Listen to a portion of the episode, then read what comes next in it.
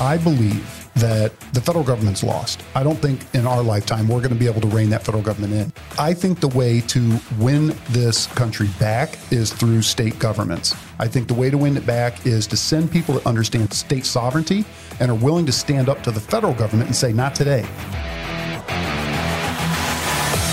Welcome to Pod Bless America. I'm Jim. And I'm Dan. And today we're going to talk about how we're going to take the government back.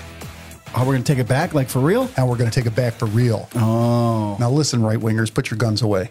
We're not talking about that. But what we are talking about, and what we've talked about on this podcast before, is taking it back by getting the old white guys out of Congress. They're terrible. The guys that have been there for 40 years that are doing nothing but playing the game. Cash and checks. That are, hey, remember me four years ago? Put your sign. Can I put my sign in your yard? Those guys. We talked right? about those guys. Right. Haven't done a thing. They don't do a thing while they're in there except for things that are going to benefit them. Today, we've got one of those ways that we're going to take this this country back. And we've got Jonah Schulz with us, who's now running for, it was the 16th district here in Ohio, um, but after redistricting, he's running for the 13th district. And Jonah is one of our people, right? Jonah is one of those guys that understands limited government. So, Jonah, welcome. Welcome, Jonah. Thanks for having me on, guys. I, I appreciate it. Trust me, we, we appreciate it more than you do. I appreciate you taking away your time for filming of Twilight to be here. Oh, here we go. So we're going to start right in on that. Are we going to start Dive right in? right in. All right, All right. all right. You know what? You know what? That's fine. You want to start right in? Let me just say this. Let me say this. Jonah's shoe game is on point, dude. I have every time I see him, he has a different pair of shoes on. I notice his shoes every time on point. And it's about time that we have somebody running for Congress that understands how important shoes are. But I also make the joke to the young kids. I'm like, oh, you got a nice shoe collection? That's cool. Well, uh, men collect guns. Okay, they don't collect shoes. Okay, you're not throwing shoes at people Look, when we're not going to talk fan. about Jonah's gun collection. My guess, I think we're okay there. We're okay. We're okay. All but right. but uh, he uh, he'd be really fortunate if they put his picture next to where you're voting because all these ladies, you could probably look him up and you'll agree with me. He belongs in the Twilight Saga. Fair enough. Fair enough. Jonah, yeah. I don't know what way to take that, but uh, it's all right. We're all So- loosened up now, so we're good to go. All right. So listen, Jonah, let's get into the first thing here. And I think probably the most important thing to you, um, and it's probably one of the most important things to the people out there is medical freedom. Now, when you talk about medical freedom, people think that being pro medical freedom means you're anti vax. Are you anti vax? No, not at all. And the reality is, all medical freedom means is allowing individuals the opportunity to make their own healthcare choices. It's it's it's simple. It's individuals. We have these medical freedom rallies. We protest against businesses, against government entities that are mandating the vaccine. And there's individuals out there who have had the vaccine. There's individuals out there who haven't had the COVID vaccine. And both of them are saying, I don't want to live in a country where I can't make healthcare decisions for myself or for my children. So this is a very basic right. And I think what you're seeing across the country is this shift in understanding of we don't care if our rights are being taken away by the government or by a corporation.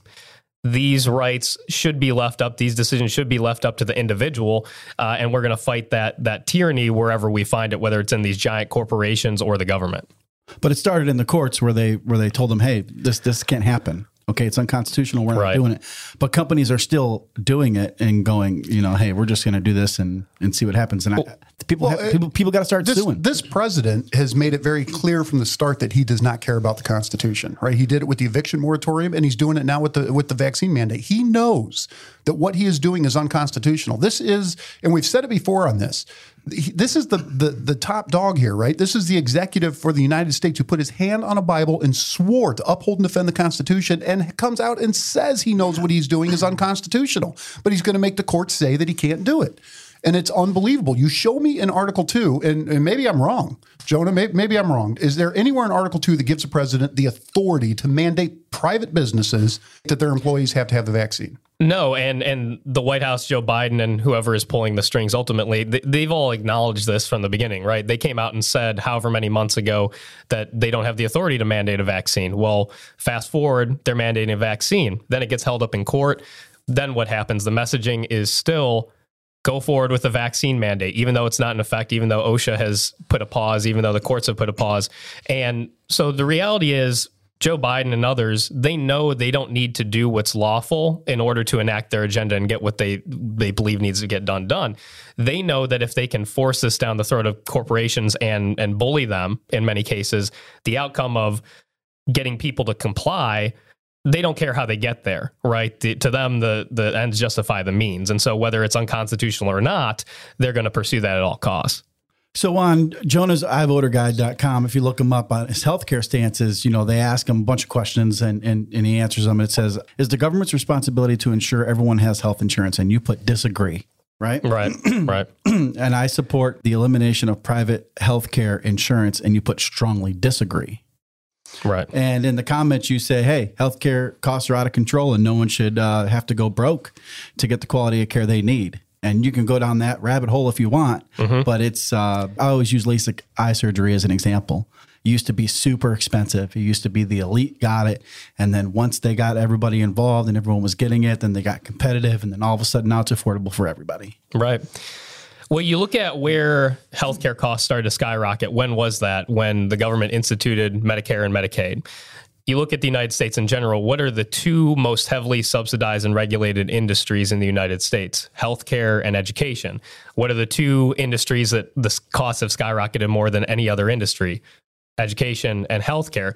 So you begin to realize that the government getting involved in this capacity when it comes to regulating healthcare and ensuring, attempting to ensure everybody has insurance and care. All it has ever done in any country in human history has led to less quality of care. It has led to people fleeing the country to try to get quality care elsewhere, has led to huge wait times, has led to elective surgeries being dropped. And now in the United States, as we've continued to socialize our medical industry, we're seeing staff shortages like we haven't seen before just now in New York with the new variant that's going around um, that hasn't really affected anybody yet in the United States. Uh, you but know, it's a good scare tactic. Yeah, it is. But you see the governor of New York coming down with this mandate, pausing all elective surgeries in the state of New York. So anytime the government is able to take control over an industry like healthcare, you're going to have problems, and it's a dangerous path to go down. Well, now you're talking about the new variant, and if I am not mistaken, I believe that they are coming out now and saying that this new variant is going to affect the younger generation more than it's going to affect the older generation. Now, coincidence that they just approved the vaccine for 5 to 12 year olds and now we have this variant coming that listen, it's going to kill your kids. If you love your kids, you will go get your kids vaccinated now. If you don't get your kids vaccinated, you're a horrible parent. You hate your kids, and they're probably going to die. They might want to take them from you. They and you know what? I think we can raise your kids better than you. We're going to come in and we're going to put them in a camp. Now yeah. they haven't said that, but how far? How far? It, five years ago, if you would have asked me if that was even a possibility, absolutely not. But today, is it a possibility? I mean, are, is it so outlandish that that couldn't happen? Right. So, so back to uh, the cost of healthcare.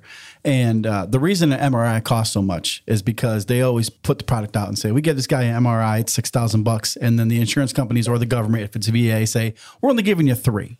So they always have to inflate the price to get what they want. Mm-hmm. And it happened to me, you know, I have a high deductible HSA and my daughter needed an MRI to, to, to find something. And I went and paid cash, 600 bucks for an MRI. Mm-hmm. Because if I ran it through my insurance, I was going to pay more than that. And that shouldn't happen. That's ridiculous. Right and it, and it shouldn't happen. And I and I hated every minute of it, but I understood what I had to do to get it done. Yeah, and, and, this happens in every industry. Whenever there are things instituted by the government, whether it's loans or insurance or any of these means that are, are, given to people, all it does is artificially inflate prices within that within that industry. I mean, I can speak personally from taking it back to my student loans, right? The reason college has skyrocketed in cost is because the loans have become more and more available in these institutions, these universities. They understand that they're able to get whatever they ask for because the government will continue to pass out more and more loans of however high risk they are. And so whether it's 40,000, 50,000, 100,000, people are going to be able to get those loans. And so these universities know how to take advantage of it. The same thing is true of, of our medical system, right? The same thing would be true of our restaurant industry if we were getting loans to go out to eat, right? What would happen to the cost of, of food in restaurants? It would skyrocket. It's universal across industry. Right. Let me, let me get back to medical freedom and, and get off healthcare for a minute. So, with this mandate that's coming out, right now there's been not a lot of pushback against the Biden administration, at least from our elected officials, right? There's pushback from the people, There's pushback from candidates like Jonah who are showing up at medical freedom rallies all over his district. I mean, uh, but there's also the Supreme Court of Texas that said no. well, well, and that's a whole that's a whole different thing, right? I mean, now we're getting it. Oh man, Tenth Amendment. I God gets me excited. so let me talk about JD Vance for a minute, and I think we're probably all in agreement here. I'm cautiously optimistic with JD Vance, how he's been in the past, and kind of what he's saying now don't quite jive for me, but JD Vance is saying the right things right now. Now, if the JD Vance that I'm hearing out on the campaign trail is the JD Vance we're going to get in the Senate, I think I'm all uh, on board with that. But here is what JD Vance said at the Ohio GOP Senate Forum about uh, medical freedom. The other thing is that Republicans were so, as a party, we are so dumb on this stuff. I mean, look, I mean our elites, I mean our, our Republican leaders. We gave the Democrats a bipartisan flag to wave around Washington, D.C., that they're going to use to spend more money. Now, what should we be doing? Right now, we have a Biden administration that's forcing a vaccine mandate down people's throats. At the same time, we have a debt limit coming up. Instead of giving them a, a bipartisan flag to wave, we should shut down the government until the vaccine mandate ends. We have got to stop playing this game where we get we keep on getting outplayed, and so long as we keep sending people to Washington to get outplayed by the Democrats, we're going to keep losing our country. Thank you. All right. So basically, what JD Vance is saying here is that look, why are we allowing them? Why are we giving them the? Why are we raising the debt ceiling? Why are we giving them money to go around and spend? Say, hey, look, this is bipartisan. We're all on board with this. When in actuality, when he is instituting this vaccine mandate, that we just shut it down. We shut it down. We, we tell them, look, we're not giving you, in, we're not raising the debt ceiling anymore until you do away with this unconstitutional vaccine mandate. Jonah, Yeah, I totally agree. Why would we fund a tyrannical government? Why would we, in any way, put any dollars towards a government that's infringing on our rights? I guess the question is, why do we continue? Well, yeah. Why, why do we continue? That that's right. And I so I think really the answer is with all of this stuff. I don't think we should be raising the debt ceiling until we pass a balanced budget amendment. Uh, the reality is that we continue to fund a government that infringes on our rights and and has no care for our dollars, our way of life, or our prosperity. So why would we continue to allow that to happen? because it's the new normal from their point of view. Right. We right. have not run on a surplus since 2001. Okay. And they just, you know, they keep borrowing money to fund the government operations. And they say they'll run out of money on December 15th, right? And they've been kicking the can down the road every every six months. Before, when it started, it'd be like every every couple years they'd raise the debt ceiling every year. They and then it turned into you know twice a year. So, Jonah, what happens if you, so when you get in Congress and you get people behind you and you guys decide, look, we're not doing it, shut the government down? What really happens at that point when the government, when we don't raise the debt ceiling? What really happens? Does the entire government shut down? I mean, is it absolute anarchy in the streets? What happens? No, no, the government doesn't shut down. It's simply, to borrow a phrase, the non-essential uh, government employees that uh, cease to cease to work. But there, there's a great point made by Thomas Massie, representative of Kentucky, uh, somewhat recently, where where he said, "Listen, we try to always pass these huge budget bills, right? And we're told that it has to happen all in this one huge budget." When in reality we could break these things down into 20 30 different bills funding different aspects of the government that actually require legitimate funding. And we can have actual debate over the content instead of passing these 5000 page spending bills that nobody reads that's just full of more laws regulations and, and, spending and pork. Infrastructure, right? Infrastructure, 10%.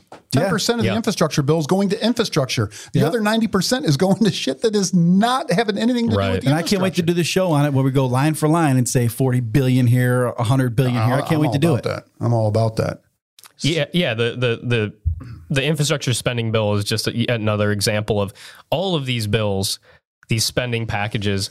In reality, all they do is pad the pockets of of, of crony corporations, lobbyists, and government entities. And the administrative state that soaks up all of this cash that again we don't see a penny of.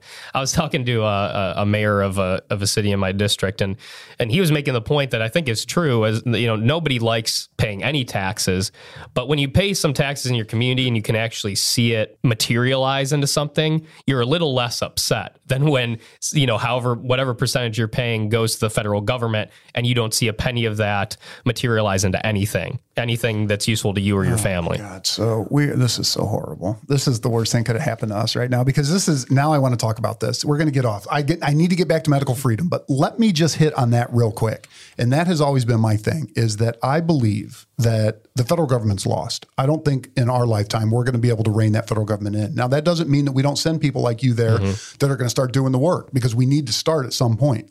But I think the way to win this country back is through state governments. I think the way to win it back is to send people that understand state sovereignty and are willing to stand up to the federal government and say, not today. Look, you're seeing Right. it in Texas, you're seeing it in Florida. I feel like you say it in every episode. I do, I do. But It's but- important. But no matter what we say, it always seems to come back to that, right? And that, I agree. to your point, that is exactly what I'm saying. Is that when you tell the federal government to go pound salt, just know that they are going to withhold funding from you. All right, they're not. Maybe it's highway funding, and you're going to have to make that money up somewhere. Now you're still going to have to pay your taxes to the federal government. Yeah. They're just going to withhold it from you, which means that Ohio residents are now going to have to pick it up, and you're going to have to pay a little more but you're going to see it. It's going to stay here. The money that I spend is going to stay here in Ohio. It's not going to go to some homeless guy in Montana, Right. you know, or or not even homeless, right? Just some guy decides he doesn't want to work because he's on the public dole. It's not going to go to that guy. It's going to stay here. And if it does go to somebody who needs help, it's going to stay here. Ohio people, my neighbors, are going to be the ones getting the help. Yeah, and the problem is that the state of Ohio, all the states around the country, really, the state of Ohio and our local communities have tied themselves in so much financially with the federal government. So you have the state of Ohio that gets 30, 35% of its annual budget from the federal government. So when the federal government comes in with a unconstitutional mandate, do you think the state of Ohio is going to say no and, and threaten that 30%? You know, I had this. Joe Blystone will. yeah, Joe Blystone. we had this uh, medical freedom rally uh, in in in Strongsville, which is part of my district, which is a Republican community. And in Strongsville, the mayor, the Republican mayor, was putting forth this mandate that all city workers had to submit proof of vaccination. He he pawned it off as some data collection, right? But we obviously know anytime that you collect data, there's intent to use that data for something. And in all of these cases, it's led to either bullying or terminating these employees. So we had a rally to protest that. And the response we got from the mayor and from some councilmen, Republicans, they said, "Well, we we did this because we wanted to make sure we're securing our federal road funding for road projects." they got you by the balls. and and uh, and and they do but what we've continued to do is we've enslaved ourselves to the federal government and instead of saying hey let, why don't we secure our basic freedoms and then we'll figure out how to fix these potholes we've said oh we'll we'll we'll We'll take the money to fix the potholes, and hopefully the government won't take our rights away. And it's a totally backwards way that Republicans have operated in our local communities for a long time. So I'm not prepared right now with the uh, with the quote. And Dan, I don't know, maybe you could. Well, no, because I would have to have it here. Um, I'm not prepared with the quote, but basically, there's a an old. This is Joe Biden back in '72 or whatever. Whenever he mm-hmm. first got elected, I don't know if you guys have heard it, but where he's basically talking about pro- the, prostituting yourself out Yeah. the government, and that is exactly what it sounds like Strongsville did. Right? Yeah. They're saying, "Hey, look, we don't believe in this." But we're going to go along with it because we need the money. Right. So they basically prostitute themselves out. So the federal government comes, they leave hundred dollars on the nightstand. Thanks for your service, and out they go. Right, right. And and where were our state governments when the federal government encouraged them to lock down? Our states went along with it. and right. where are where were our local officials at? Where were our councilmen? You where are our sheriffs You know at? what? I'm glad you said that because we're going to get to the second part now, JD Vance, right? And that's the 17th Amendment. And I believe that if you could put your finger on one part of the Constitution, one amendment that started the downfall of this republic, it would be the 17th Amendment. Um, and I understand the arguments for the 17th Amendment, that there was corruption, whatever. But basically, what the original intent of the Constitution was is that the state legislatures were going to send their representatives to the Senate in Washington, D.C., and their job was going to be to protect states' rights. Represent the states. Represent the states. That's it. They had no duty to represent the people. So when there would be laws coming down and it was great for the people, the Senate at that point would say, ah, "Listen, we get it and we love it as a as a as a resident, we love it, but you're infringing on states' rights, so we're going to say no to this." And that's it. It was dead. Well, come the 17th Amendment, well, what, what do we say? It's, uh, 1913, I think it was on the 17th, Somewhere around there. early 1900s. That's right. Uh, 17th Amendment changed the way we do that. So now it's not the states sending representatives, it is the people through popular vote sending senators to Washington, D.C., which now means you have two houses that are representing the people, nobody representing the states. So when we have this thing with medical freedom, when you have an unconstitutional mandate coming down across the states, you have a whole lot of people trying to represent the people, but nobody is there stepping up saying, hey, look, you are infringing on Ohio's sovereignty here with this mm-hmm. vaccine mandate. We're not going to tolerate it and we're going to fight against this. And that's the difference between America and the United States of America. Well, and that's what we said a couple episodes ago, right? I don't believe we're the United States of America. We are the state of America now. Mm-hmm. We are being controlled by by the federal government, carte blanche. Ohio doesn't have a say. Texas doesn't have a say. So maybe I'm off. I don't know. Where are you on the 17th? No, I, I, I go back and forth on this because I understand looking at it through the context of right now. If I was looking at our General Assembly here in the state of Ohio, would I want them picking our senators? No, because I don't trust those people to do anything currently. The problem is we, as the people, have totally disengaged ourselves from the political process and from understanding what our representatives are even there to do. So I can only speak from today's context where 95% of people have no idea who their state representative is or their state senator is or the people who would be it's probably- voting. it's probably higher than It- that. It's probably higher than that. I might be being a little generous. And that's not necessarily, you know, nobody's we're not even taught these things in school, right? You would think part of your civics class might be here are your local officials and you should pay attention to these people because they have make a lot of decisions that affect your life.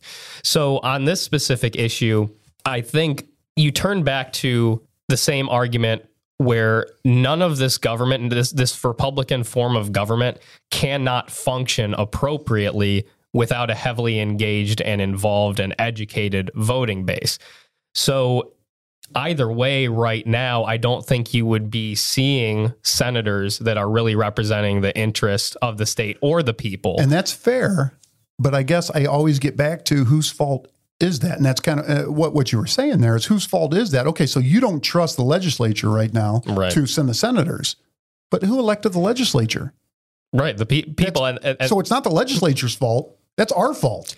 Right. Well, that's that's what ultimately uh, we have to awaken to again is that we complain about things like term limits. We complain about things. You know, we'll talk about the Seventeenth Amendment, but we have the power over all these things. If we want a self-term limit, and, I'm for term limits, but if we want to self-term limit these these uh, individuals, we have every power to do that, but we don't exercise it. And I think ultimately you can go into the details of all these different issues in the 17th amendment right or wrong but it doesn't really matter if the people are so disengaged like we are right now i think you'll wind up with the same end product Hundred percent. Dan, go. Let's uh, let's move on. Okay, so What's your next one? the iVoter guide has you listed as panel rating as somewhat conservative. yeah i was a little irritated at that i'll have to admit I don't know the what the iVoter guide does, and, and it's kind of the first time I just read it, but it starts out with your uh, right to life. Okay, so uh, you know it real quick, just just to run through it uh, on abortion providers, including Planned Parenthood, should not receive taxpayer funds. You strongly agree. Yeah, absolutely. And and and just on the issue of life, I'm a Christian, I'm a religious person. This argument to me is so much it's beyond religion. Not that there is anything beyond religion to me that is greater, but this argument scientifically human life is proven to begin at conception. Each individual child is proven to have their own set of DNA and fingerprints that will never again re- be replicated and are scientifically proven to be a un- unique and independent being from the mother. So for all those reasons, that's that's why I'm pro-life and, and believe that any organization that is providing abortion services should should not receive a penny of federal funding or of any Right. any funding. Right. And then so you move on to the economy. And uh, when they ask you, it is the government's responsibility to ensure everyone has a, vi- a livable income, you disagree. Yeah, absolutely. Because basically, what that question is asking is, do we provide a universal basic income to individuals? Well, okay, let's get to it real quick though. The the government's responsibility to ensure everyone has a livable income. Not in the Constitution, Jim? Show me. Show me where in the Constitution it says that the government has the authority to ensure that everyone has a livable income. Now, back in the day, it was the states, it was the churches, it was the communities that took care of their own. All of a sudden, the general welfare clause, right, seems to mean welfare as in social welfare.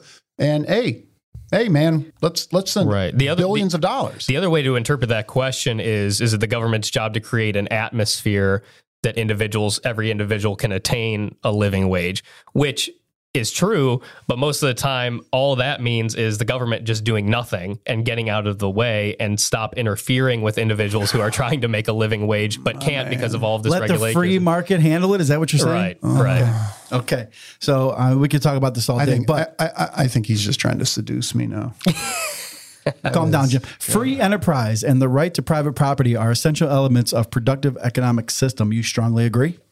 Strongly agree. Every single socialist communist system that's tried to take away those basic things has failed miserably and led to the deaths of hundreds of millions of people. Uh, Social Security is a thing for me, uh, and and it pisses me off because people look me in the face and being 41 years old, and they're like, "That shit's not going to be there when you get there." But Right. sorry. So, how would you guarantee Social Security benefits uh, for future gener- generations? You said our entitlement system is in need of desperate reform. Yeah. So ult- what what you need to do is you need to allow an opt out because any individual they can take that same money that they're paying into Social Security and put it in a standard mutual fund. They'll have more money on the back end than they will out of Social Security if it even exists by the time they get to that retirement age. So what we should do is be providing an opt out. So we're putting less of a burden on the federal government at large and the taxpayer base, um, and some slowly privatizing the industry. We're also going to have to raise the retirement age. There's no doubt about it. The, the Social Security was put in place, the retirement age when it was put in place was two years after the average life expectancy of the Right. average. So this was intended to really last you through the last few years of your life. And now it's become a retirement plan for 20 or 30 years and it's just not sustainable. Again, and I think I might know what you're going to say, Jim, is is this in the Constitution? Uh, well, no, no. well, listen, that's always what I'm going to say. That's a Yeah. fair. No. So Andrew Wilkow, do you ever listen to him? No. All right. So Andrew Wilkow was on Patriot XM and uh, channel 125. I'm going to throw him a bone, man. Uh, Andrew Wilkow is my go-to guy. Mark Levin, who sometimes gets a little over your head if you're just a common guy. He's, But he's hard fired to up. to. He's he fired is up. fired up. I love him. He is brilliant, but sometimes over your head. Andrew Wilkow, he could be sitting around this table with us right now. All right? So Andrew Wilkow has a segment called uh, "Promises Made, Promises Kept," and what that is is folks like yourself that are running for Congress that don't have the backing of big money. He lets them come on his show and he gives you a whole segment. And he's got three questions that he asks everybody who comes on there. All right. And one of those questions he asks when we're talking about spending here is Are you for cutting spending? Now, we're not talking about proposed spending. Right? Bills that come in and we have a $4 trillion bill and you're like, well, I think we can cut it down to 1.9 trillion. Look, I just saved you guys, you know, 2.1 trillion dollars. Well, you Thank didn't. you. Yeah. Thank you, Jonah. Thank you. Oh my God. We're not worthy. Oh God.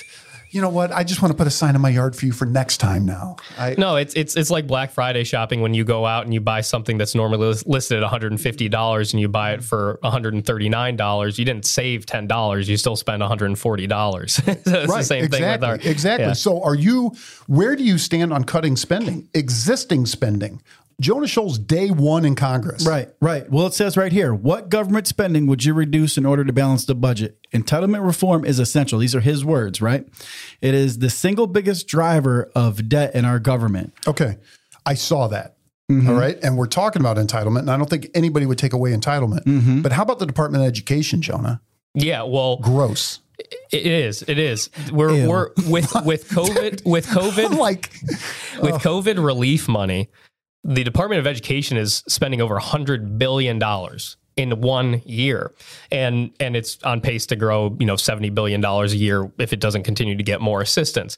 Now you have to ask yourself the question: Does one penny of this get to any child? Does one penny of this improve our education system? What has happened to our education system since we've created a federal Department of Education?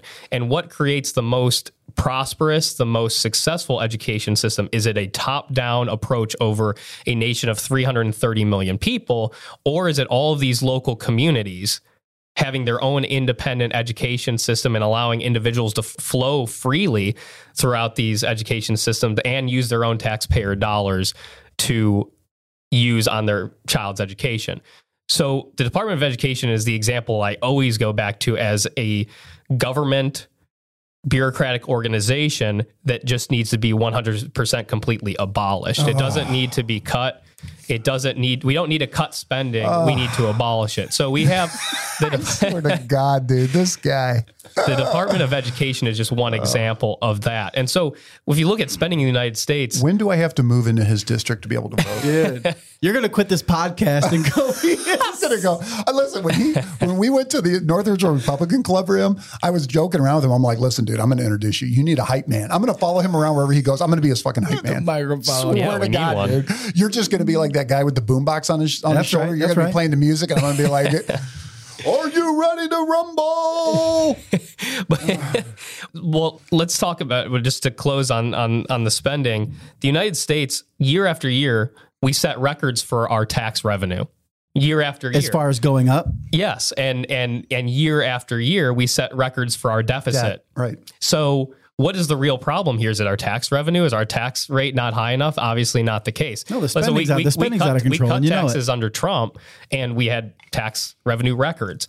So the problem is our spending. The spending is out of control, and Department of Education is just one example of the the, the bureaucratic sponge that just soaks up all of that taxpayer money that that goes to nowhere, essentially, except padding the pockets of bureaucrats. So so back to Social Security. When I get my moderate party off the ground, and and we are in control, and we have a convention of states, I feel like uh, one of the things I'm going to put in the Constitution is that they have to repay me every single cent I put into Social Security up front. So when I'm eligible for Social Security, I get the check. It's theft, dude. It's theft.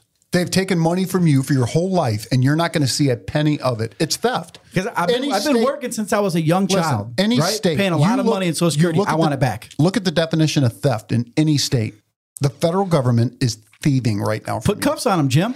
Well, every every single aspect of our of our of our Western government Reserve than is I is is is stuff at this point. Look at our look at our ta- I mean, the perfect example. Everybody gets so excited for tax return season when you get your you know however many thousand, you know, a couple thousand, couple hundred bucks, or maybe you have to pay more. It depends. So you get some money back, but nobody realizes that all you were doing was giving the government a interest-free loan for an entire year and by the time you get your money back with the inflation that we have now it's wor- worth less than when you put it in. So all of these different aspects it's just the government taking advantage and the tax code another per example it's written so complicated so the average person has no way of understanding it that all of this stuff is intentional to really put one over on on the average working person Okay, and on your iVoter guide, it says under what circumstances should taxpayers help pay off existing student loans? And you say under no circumstances. As an individual who graduated college, you know, with a lot of money in student loans, I understand how difficult it is to be in this kind of debt. Yeah, so I, I graduated college with a hundred grand in loans, and it's miserable. The the it's But you the- agreed to it. I did. You I, checked I, the I box. put my name to it, and and again, you're you're 18 years old. You don't know hardly anything. It's a it's a really difficult decision. You're, you're telling Man, you're telling you these could have been a pharmacist for that. you're, you're telling no, you're, you're telling kids, yeah, and here I am. And you're you're telling kids at 18, okay, go go take out this loan and go decide what you're going to do for the rest of your life. Predatory. And as a culture, we're told that's the only way to be successful. Joe Biden even tweeted months and months ago that you can't be successful in America without 2 years of college. Oh. And which is an outright lie because I'll tell you what, I graduated with a finance degree hundred thousand dollars in student loans. I'm getting job offers for twenty eight grand a year. Yeah. in finance, Yeah. I'm working some you know rinky dink sales job. Yeah. and I I you know you're you're trapped, right? You can't pay rent and your loans and food and all of these different things, your car payment, Yeah. whatever You know, you have. let me ask you this though: uh, Is it? Uh, part of me says, you know what? Yeah, let the federal government erase this. You know why? Because you did this. You preyed on these 18 year old kids. You backed these loans knowing that they were going to go into life with $100,000 in debt that they were never going to be able to pay back. You know what? Let the government. You're doing it out of spite, Jim. You're doing it out of spite when Well, we need to do it out of reality. Okay, but still. They- it was predatory. Right, and Let they- them eat it. Right. And and and they might do that, but then what happens? What are they going to do to eat that? They're just going to print more cash or tax us more. No, they're not. You know why they're not?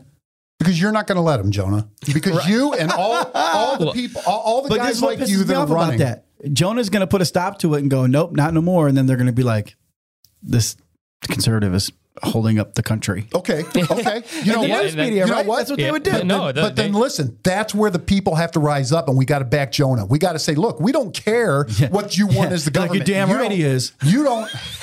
well, well, this this this is where you get to the center of everything, which is I win, I do all these things, I can fight with everything I have, I can do all the right things, say all the right things, and if I'm one of 435, I will accomplish nothing in the government sense, right? You can rally people, Mm-hmm, They're you can motivate people.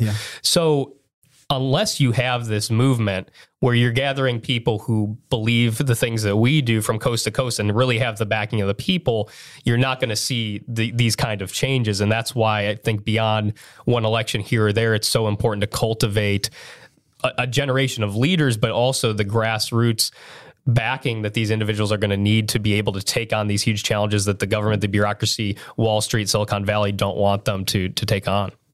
All right. Let me ask you this: How do you feel about the woke military? How, do you, how do you feel about you know what? We care more about trans rights than we do about winning conflicts. The scary thing about this is I think if most of us took a objective look at our military and we thought if we were put in, into a, co- a legitimate conflict with China right now, do you have any confidence that we would win that? No.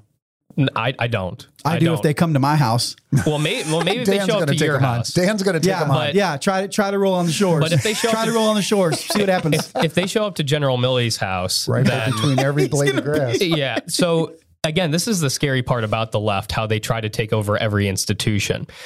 What is the intention behind this They are. woke push in the military? The, the the the woke push, the the mandatory vaccine push, all of this stuff is intended to to purge conservative minded patriots from the military. As soon as you have a military that is completely made up of these woke leftists, then we're really in trouble, right? They started it in the Obama Obama administration. What- I've seen it happen. Right. a Well, and, and they're and they're already getting they're already getting their way through the vaccine mandate. How many of these 10,000 Marines, they Listen, said. how many true war fighters right now are hitting the road because they're like, look, I'm not doing it. I'm not doing the vac. the- They are putting, they are instilling their people into the military right now, mm-hmm. and within a generation.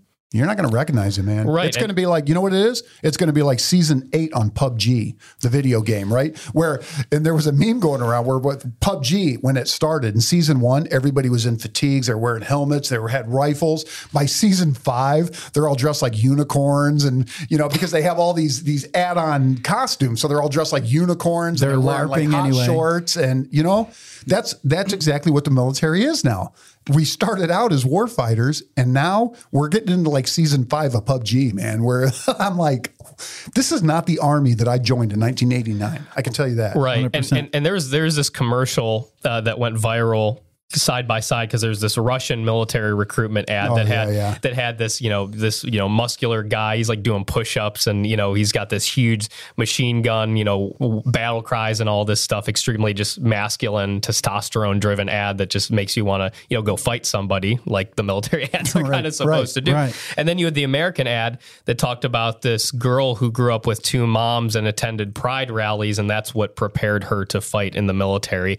And so you you begin to realize all of this stuff is is so intentional, and the military in many ways is one of the last or was one of the last conservative leaning institutions left in the United States. And you've seen what they've tried to do through all of these different things that they've done against our police department, against the military, and trying to drive out those individuals who would uphold our constitution uphold the rule of law and fight for our foundational american principles and and you know we're going to see some really catastrophic that's- results if that continues That's it, man. Russia is bringing their their kids up, their soldiers up to destroy America. North Korea bringing their kids up, their soldiers up to destroy America. Mm-hmm. Iran to destroy America. China to destroy America. Bring it to the shores. Yeah, well, you say that. I do say that. Yeah, okay. Well, I know who I'm rolling with. National security on this iVoter guide. Uh, the best way to maintain peace is uh, through a strong military, and you agree uh, about just all the things that you went over. Yeah, and and but it, you know the we do have to heavily audit where our military spending is going as well Oh, that- that's a big number. and and that's going to take that's going to take a lot. It's it's uh, to go back to entitlements. It's significantly less than our entitlement spending that not a lot of people want to talk about our military spending, but we do have a huge military industrial complex that has really gotten out of control. That we do need to address that spending as well in a in a smart fashion, right, not let me- just cutting. Let me get to two things real quick, and then I want to talk about something that's probably not real big on the uh, on my campaign trail. Number one, Second Amendment. Where are you at? Do you believe not infringe means not shall not be infringed, or do you believe shall not be infringed means well shall not be infringed, but It's pretty simple. It's Under pretty certain circumstances. Uh, it, it, yeah. it- it's pretty simply stated shall not be infringed. So the only thing that needs to get done moving forward is one, we need to protect our existing rights, but we need to remove the vast majority, if not all, of gun laws off the books because the entire purpose of the Second Amendment is for individuals to defend themselves against a tyrannical government. That's the purpose of it. and It's not self for- protection. Yeah, no, it's, no, it- wait a minute. It's the Constitution, well, the Constitution actually has a clause in there for hunting. So you're only allowed to possess weapons for hunting. Isn't that right, Jonah? you, you you went to the AOC uh, Wow. AOC uh, Oh, that- Constitution boot is that camp. not I think. right? That not- Um, where's your Where's your packet constitution? no, no, no. I got it right here. I'll look it up. Hold on. Um, Yeah, the, the, the purpose of the Second Amendment is to defend yourself, your family, your property from and your rights from threats, foreign and domestic, whatever that may be. so are you on board with all gun laws are unconstitutional, or do you think Hmm. that? Eh, listen, I, Well, let's talk about the elephant in the room. The felon with the uh, with the long history of uh, uh, of assault and mental problems. Are you trying to keep guns away from him? Yeah, yeah. I, I think there are circumstances in which you lose your rights, right? Correct, and that being a felon I is one of them. I agree. Yeah, there are certain circumstances. But I thought in that which right should can, not be infringed. Again, these rights, when we're talking about, we're talking about we have rights to vote, we have rights to defend ourselves, we have all these different things. You do lose certain abilities to operate within the confines of society when you break the rules of that society. I have always said that I believe to live in a civilized society, there has to be rules in place. Because if you don't, it's just anarchy. It's Wild West. It's, It's wild like the west. first. It's like the First Amendment. I can't go to you. I can't knock on your door and say I am going to kill you. Right? That is not constitutionally protected speech. So there's always Well, you limits. can, but then I'm going to be standing next to your mother every anniversary on your death with a candle saying, oh man, he was a good guy. That Jonah, he just didn't know when to quit. So yeah, there are there are limits to what you can do within a society, and and that and that's kind of where there's this contrast between the libertarian, the conservative, the far left liberal, where there's this belief where there's no confines within society to operate, but society must have some guardrails, or else it just it just becomes anarchy and chaos, and ultimately creates this vacuum for authoritarianism. Where are you on constitutional carry federally? One hundred percent. That would be my first initiative on the Second Amendment. Would be instituting constitutional carry. Okay. Right on. And uh, last thing here, and then we're going to take a break. Last thing, your other important issues here. Where are you on Israel? Well, I think Israel is our one legitimate ally in the Middle East, and we don't have very many allies on this earth.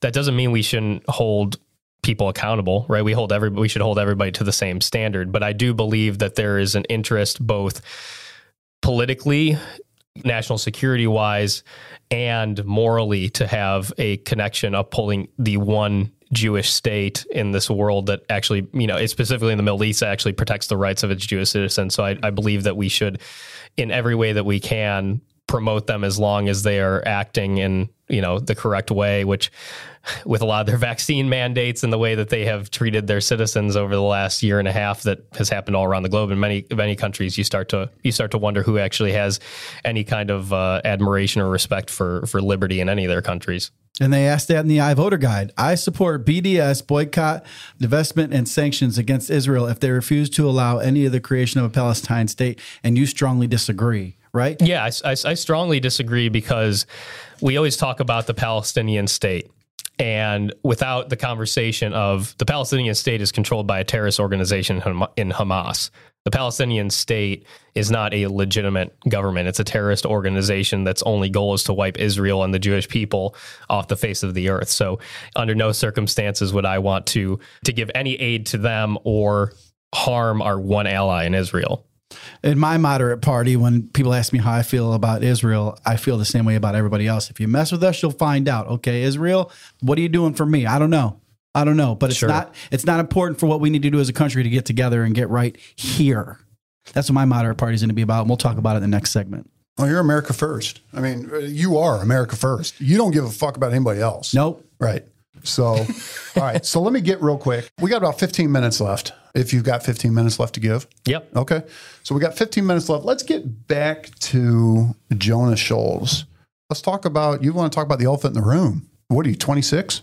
26. 26 years old. Well, right? well, let me bring that home for all my friends that were born in 1980. Okay, while we were listening to "Shimmy Shimmy Ya" by ODB, while we were listening to "I Got Five on It" by Luniz and "Friday" by Ice Cube, this kid was born. Okay, and there's not a lot of kids your age that come through the work site where I'm at, that come to the job site that I'm like, man, this kid's good. Right. You know, right, there's right. not a lot of them. So, there's a few. Well, and here's the thing. But he's that, one of them. Is that we have been conditioned to believe that if you are not an attorney, you are not an old white guy, successful businessman, successful businessman. Yeah. Rich. You, you can't be you can't be a congressman, right? right. You don't know enough. We're not going to put some 26 year old kid in there. Jesus. I mean, what possibly could happen here? This could be a disaster.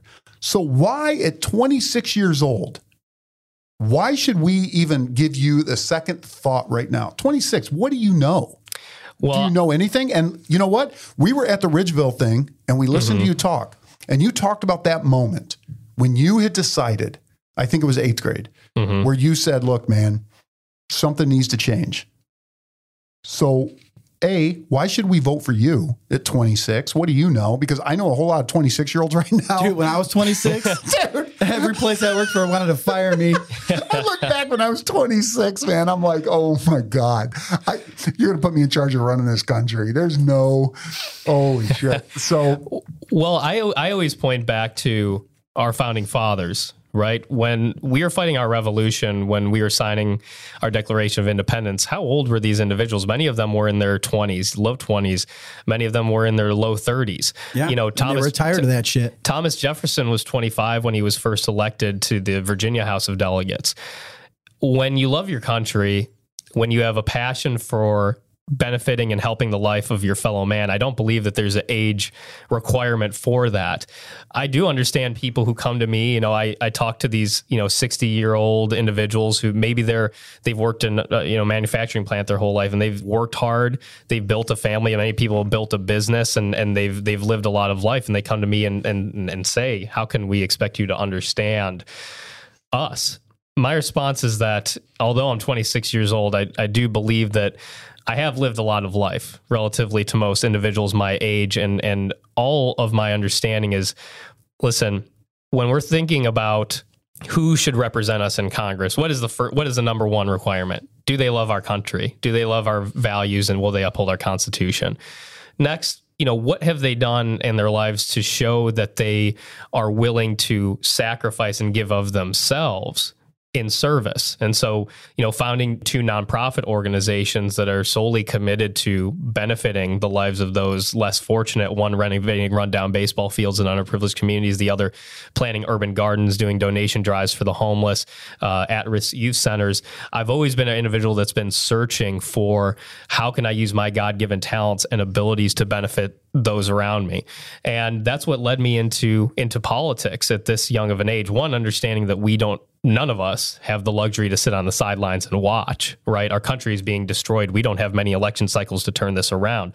So if I'm to wait till I'm 35 or 45, I don't even know if we're going to have a country by that point. Hallelujah. One of the things you said that we actually brought up on one of the shows is you believe that at this point, you can either sit back and cower in the corner and wait for what's coming, but get a couple more good years out of it, right? Or you can stand up and fight right now. Yeah. You can stand up right now, be uncomfortable, and fight so that you may have not just a couple years, but you may have generations left. Yeah, there, there. Are, those are the two choices we have, and I think what we all have to ask ourselves is: in ten years, and twenty years, and fifty years, are you willing to look your children, your grandchildren in the eye and say, "I sat there and did nothing, mm-hmm. and now as a result, That's you're it. you are a slave. That's it. And I think that understanding, you know, I don't have kids, but I know, you know, I, I plan on someday. But I know I don't want to look my fellow man in the eye and say, right now, in this moment that's so crucial, and I believe in world history, this is one of those moments. I don't want to be the one that was on the sideline and did nothing. Jonah, there's going to come a day where your grandkids are going to look at you and say, look, man, we are, Grandpa, we are in history right now learning about 2020, mm-hmm. 2021. And what did you do during the great liberal takeover? Right. And you're going to say, "Hey, I planted you know, my flag and stood tall." Or or flip that or flip flip that script and say you're having that same conversation and they ask you, "What did you do to turn this around?" Right? It looked so bad. What what did you do? And you can you can look them in the eye and you can say, "This is what we did. We didn't give up. We didn't back down. We didn't cower." We got out there and we put everything on the line like our founding fathers did in 1776 and we said hey listen there's nothing more precious than our liberty. And we're not going to do this for ourselves. We're going to do this one for all of those that came before us and sacrificed everything oh. so that we could have this opportunity. And two for all of those who are going to come after us that we owe them while we still have the opportunity to fight. And I always say this to people when I'm going around talking think about how few people in all of human history have even had the opportunity to fight for their liberty. Almost none.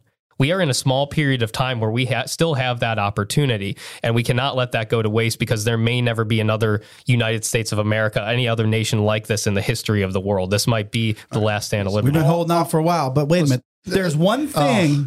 Thing on this ivoterguide.com that you went neutral on. Do you know what it is? Um, it might have not. I'm not sure off the top of my head. Oh, okay. Yeah, yeah, yeah. The support of the legalization of recreational marijuana. Of what? Yeah, recreational. Recreational marijuana. marijuana. I'm sorry, Joe. What? yeah, that, yeah, that's an issue. Well, hold on. Let me talk to you about yeah. it first, okay? Because you went to college. Mm-hmm. And all your friends, maybe not in the baseball community, but all your friends in college were smoking weed like it was legal. They didn't even care about it. It was wide open. You're young enough to remember mm-hmm. that it was even when I was a, a yeah. kid in, in, the in the late '90s. That stuff was uh, available, almost like it was legal anyway. Right. And then we have a, a thing about prohibition to where the states just did it uh, away with it so bad that the, they weren't helping the federal government do nothing. And the, the federal states government, basically nullified prohibition. Yeah, and it's right. going to be the same thing with this. With All right, this, and uh, let me before you answer, let me throw in my two cents worth as a 29 year law enforcement officer. K nine. K nine uh, that um, listen, the amount of money that we're spending on marijuana enforcement is disgusting. Uh, we could absolutely take that money and put it into opiates, right? Put it into things that are really hurting people. Fentanyl. Fentanyl. I am 100% on board with that. And I am 100% on board with the federal legalization of marijuana. The tax now, revenue alone is crazy. Well, yeah, okay, the tax revenue. But the amount of work that we put in on it, the amount of strain that it puts on the courts for marijuana, right? I have fought a whole lot of people that are drunk, right? When people OD on heroin, we have fought those people when we give them Narcan and bring them back. They wake up and immediately want to fight. I have never in memory fought somebody high on marijuana. Now, with that said, if it is the law, if it is a legitimate law, it is my duty to enforce that law, and I will. But I believe that we should legalize marijuana on the federal level, state level, just legalize it. It's not I don't think it's hurting anybody. But I when I see that he is neutral on it, that to me he's voting present. So on this particular issue, and, and you brought up things in college, and it's true, a lot of individuals are smoking weed all throughout college, and, and a lot of individuals, I mean, young adults especially. I'll be clear that I've, I've never smoked marijuana in my life. I have no intention of doing it in the future. But the issue that I always come back to that I'm nervous about in legalizing recreational marijuana is the effect that it will have on younger gener- younger children, the access that it will now give to younger and younger children. It's just That's like alcohol. They all they all have the age. It's cigarettes too. They all have the age they're allowed to get it, and they're going to get it anyway. Right. And uh, when we when you look at there being more barriers to getting, you know, weed, the individuals in high school, in middle school, they have more barriers. It's not like they can just go to an older sibling and say, "Hey, can you go purchase this for me for me at the liquor store?" So there are some differences there.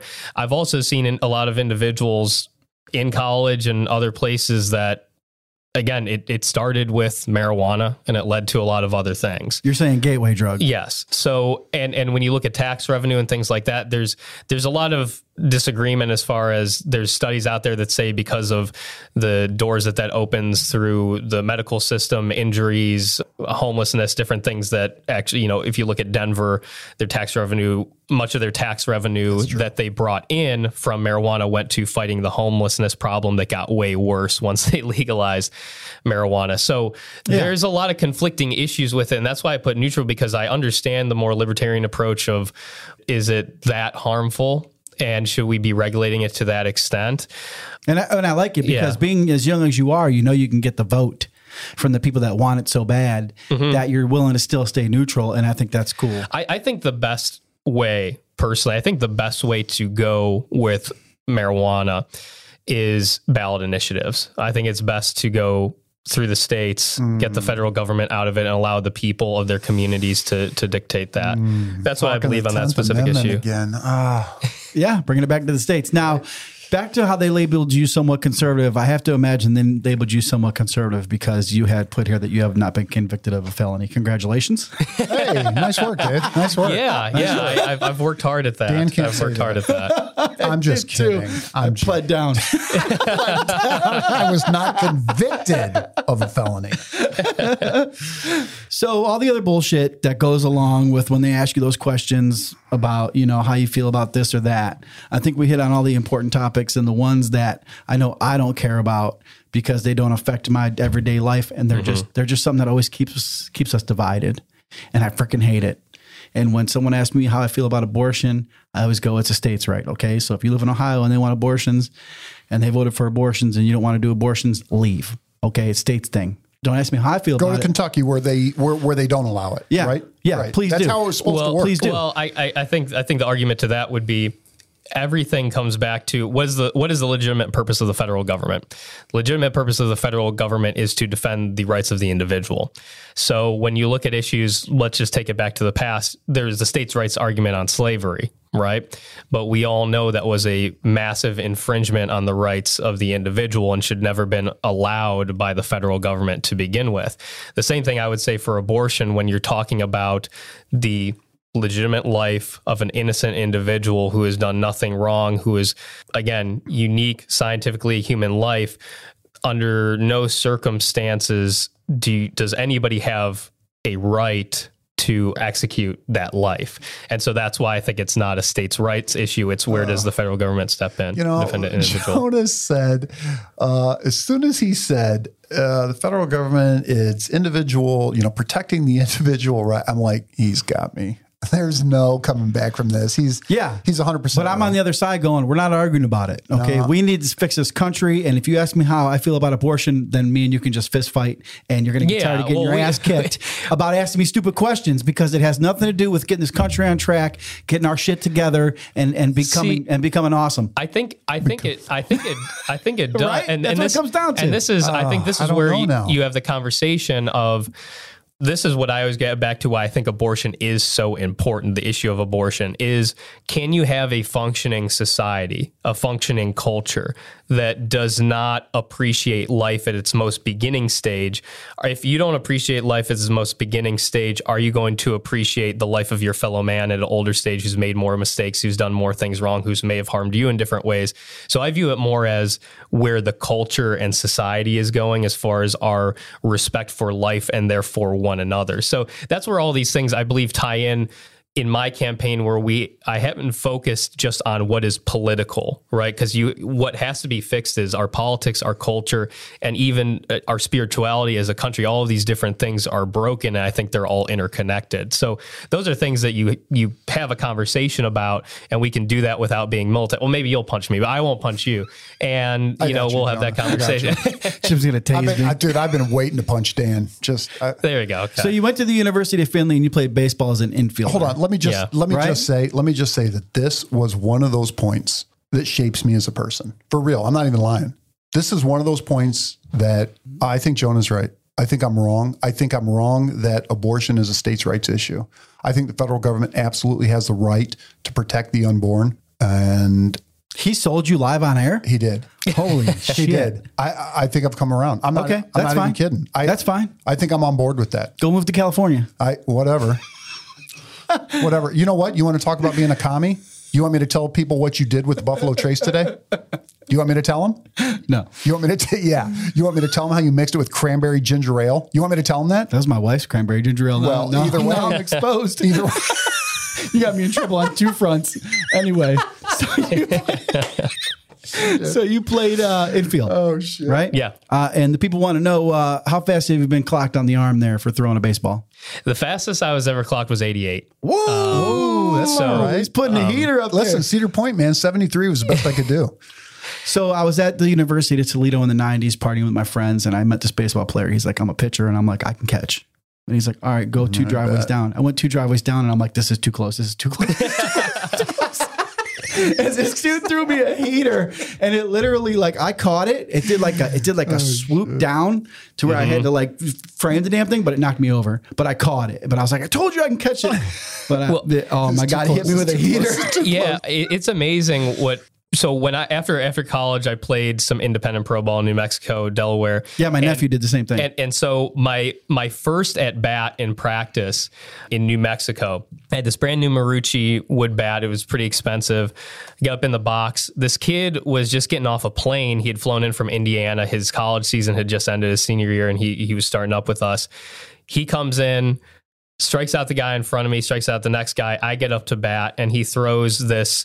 I think it was about 93. It was this, uh, it was just a cut fastball or a two seam and just absolutely shattered my brand new Marucci bat. The bat, I mean, the ball dribbled to the third baseman. The bat flew like a 100 feet down the line. And I was just like, you gotta be kidding. My, my first at bat just brought this bat. This kid just makes me look like an idiot. And it's but, toast. but that's the amazing thing is is you go from that college to that that pro level and you know I was playing first base I'm the shortest first baseman I'm the smallest first baseman I play outfield I'm the slowest outfielder I have the worst arm and it's like one of those things where you just you, you see this talent uh, and it's it's pretty it's pretty Oh, incredible when I go to the uh, the Cleveland, what are they called now? The Guardians Yeah, you. Yeah, the old Indians. Yeah. Uh, when I go to their games and I watch some guys throw from outfield from the third Yeah. baseline, I'm, they're throwing it effortlessly. Yeah. and launching it, and and like the guy doesn't even have to move to catch the ball. I'm like, this is ridiculous. Right. Yeah. And well, the, the they, the, I remember watching Trevor Bauer used to pitch for the Indians. He'd throw foul pole to foul pole. He could throw the ball 450 feet, and it just it, it doesn't seem possible. Right. It's it's it's Especially incredible. when you've done it. You're Yeah. like, there's no way. Like, I could get a run and start, turn around 360, and then launch it. And then Still- fall flat on your face. Yeah. Yeah, throwing so much effort, and, right? and it, it would not it would not even come close and that's that's the that's the amazing part is that so many of these guys in sports in general just built they're just built differently their genetics it's it's incredible All right, last thing. We got to go. Last thing. Today, we cracked a bottle of Western Reserve, 14 year. Everybody tried it. What do you think? Dan? Um, I'm still uh, sipping on it a little bit, even though I'm a shooter. It's Uh, hot, I am sipping on it a little bit. It's got that linger in the back of your throat, like it's been sitting around for a while because that's what they do in the barrels, and um, I like it. You'd have it again? I just had it again. well it, well the last time we were together jim you said uh, you know you asked about whiskey and i told you i, I wasn't a big fan Yeah, you called yeah. you called me a communist and um, well, there's still a little bit in your glass, so Yeah, how about you no, he's got to drive. He's No, got to drive. I'm willing to. I'm willing to let that go. No, I'll, I'll finish it. I'll You finish it before I'm out of here. shot anyway. But I'm a Miller Lite kind Oh. of guy, so I'm one of those guys that fair. sits around and just uh, drinks his light beer. So so usually, you don't have a lot to compare it to. No, I, I, I don't. It, it's not something I, I probably haven't had a sip of whiskey in like two years. What so. do you think of that, though? I thought it was fine. Yeah. It, got, it went down. Yeah, yeah. No, no problem. It didn't make me make any weird faces or anything Oh, no like that. burn, so- no burn. We were watching. We were watching. I'll tell you Yeah, what, well, I like was it. trying hard too because I knew you were watching. So I was right. making- We'll We've judge. had that bottle sitting there for a while. We weren't going to open it until we had a, a- a guest here worth opening that bottle. Now, I will end this thing with saying this podcast, this is us. This is our podcast. And we are not a neutral podcast, right? If we like somebody, we're going to tell you we like him. And I'll tell you right now that I think Jonah Schulz is our guy. Pod Bless America is 100% behind Jonah Schulz. I don't think there's anything you said right now that I'm like, ah, you actually turned me on one. I, and I get his neutral take on the marijuana thing, but I just don't agree with it. Okay, that's cool. But like you said, though, the fact that he's willing to be neutral, knowing that he could get the vote from from, From all those kids. his age, Yep. and he's willing to remain neutral, dude. 100%. And and when we get closer to the primaries, we're going to have him back on. we are going to have him Yeah. back on. for sure because I want to know about the young kids in his age group uh, and how much of them were liberal as opposed to conservative when he was coming up. Because I think that's important to, to find out where the kids are these days. As Well, and he's getting to that age.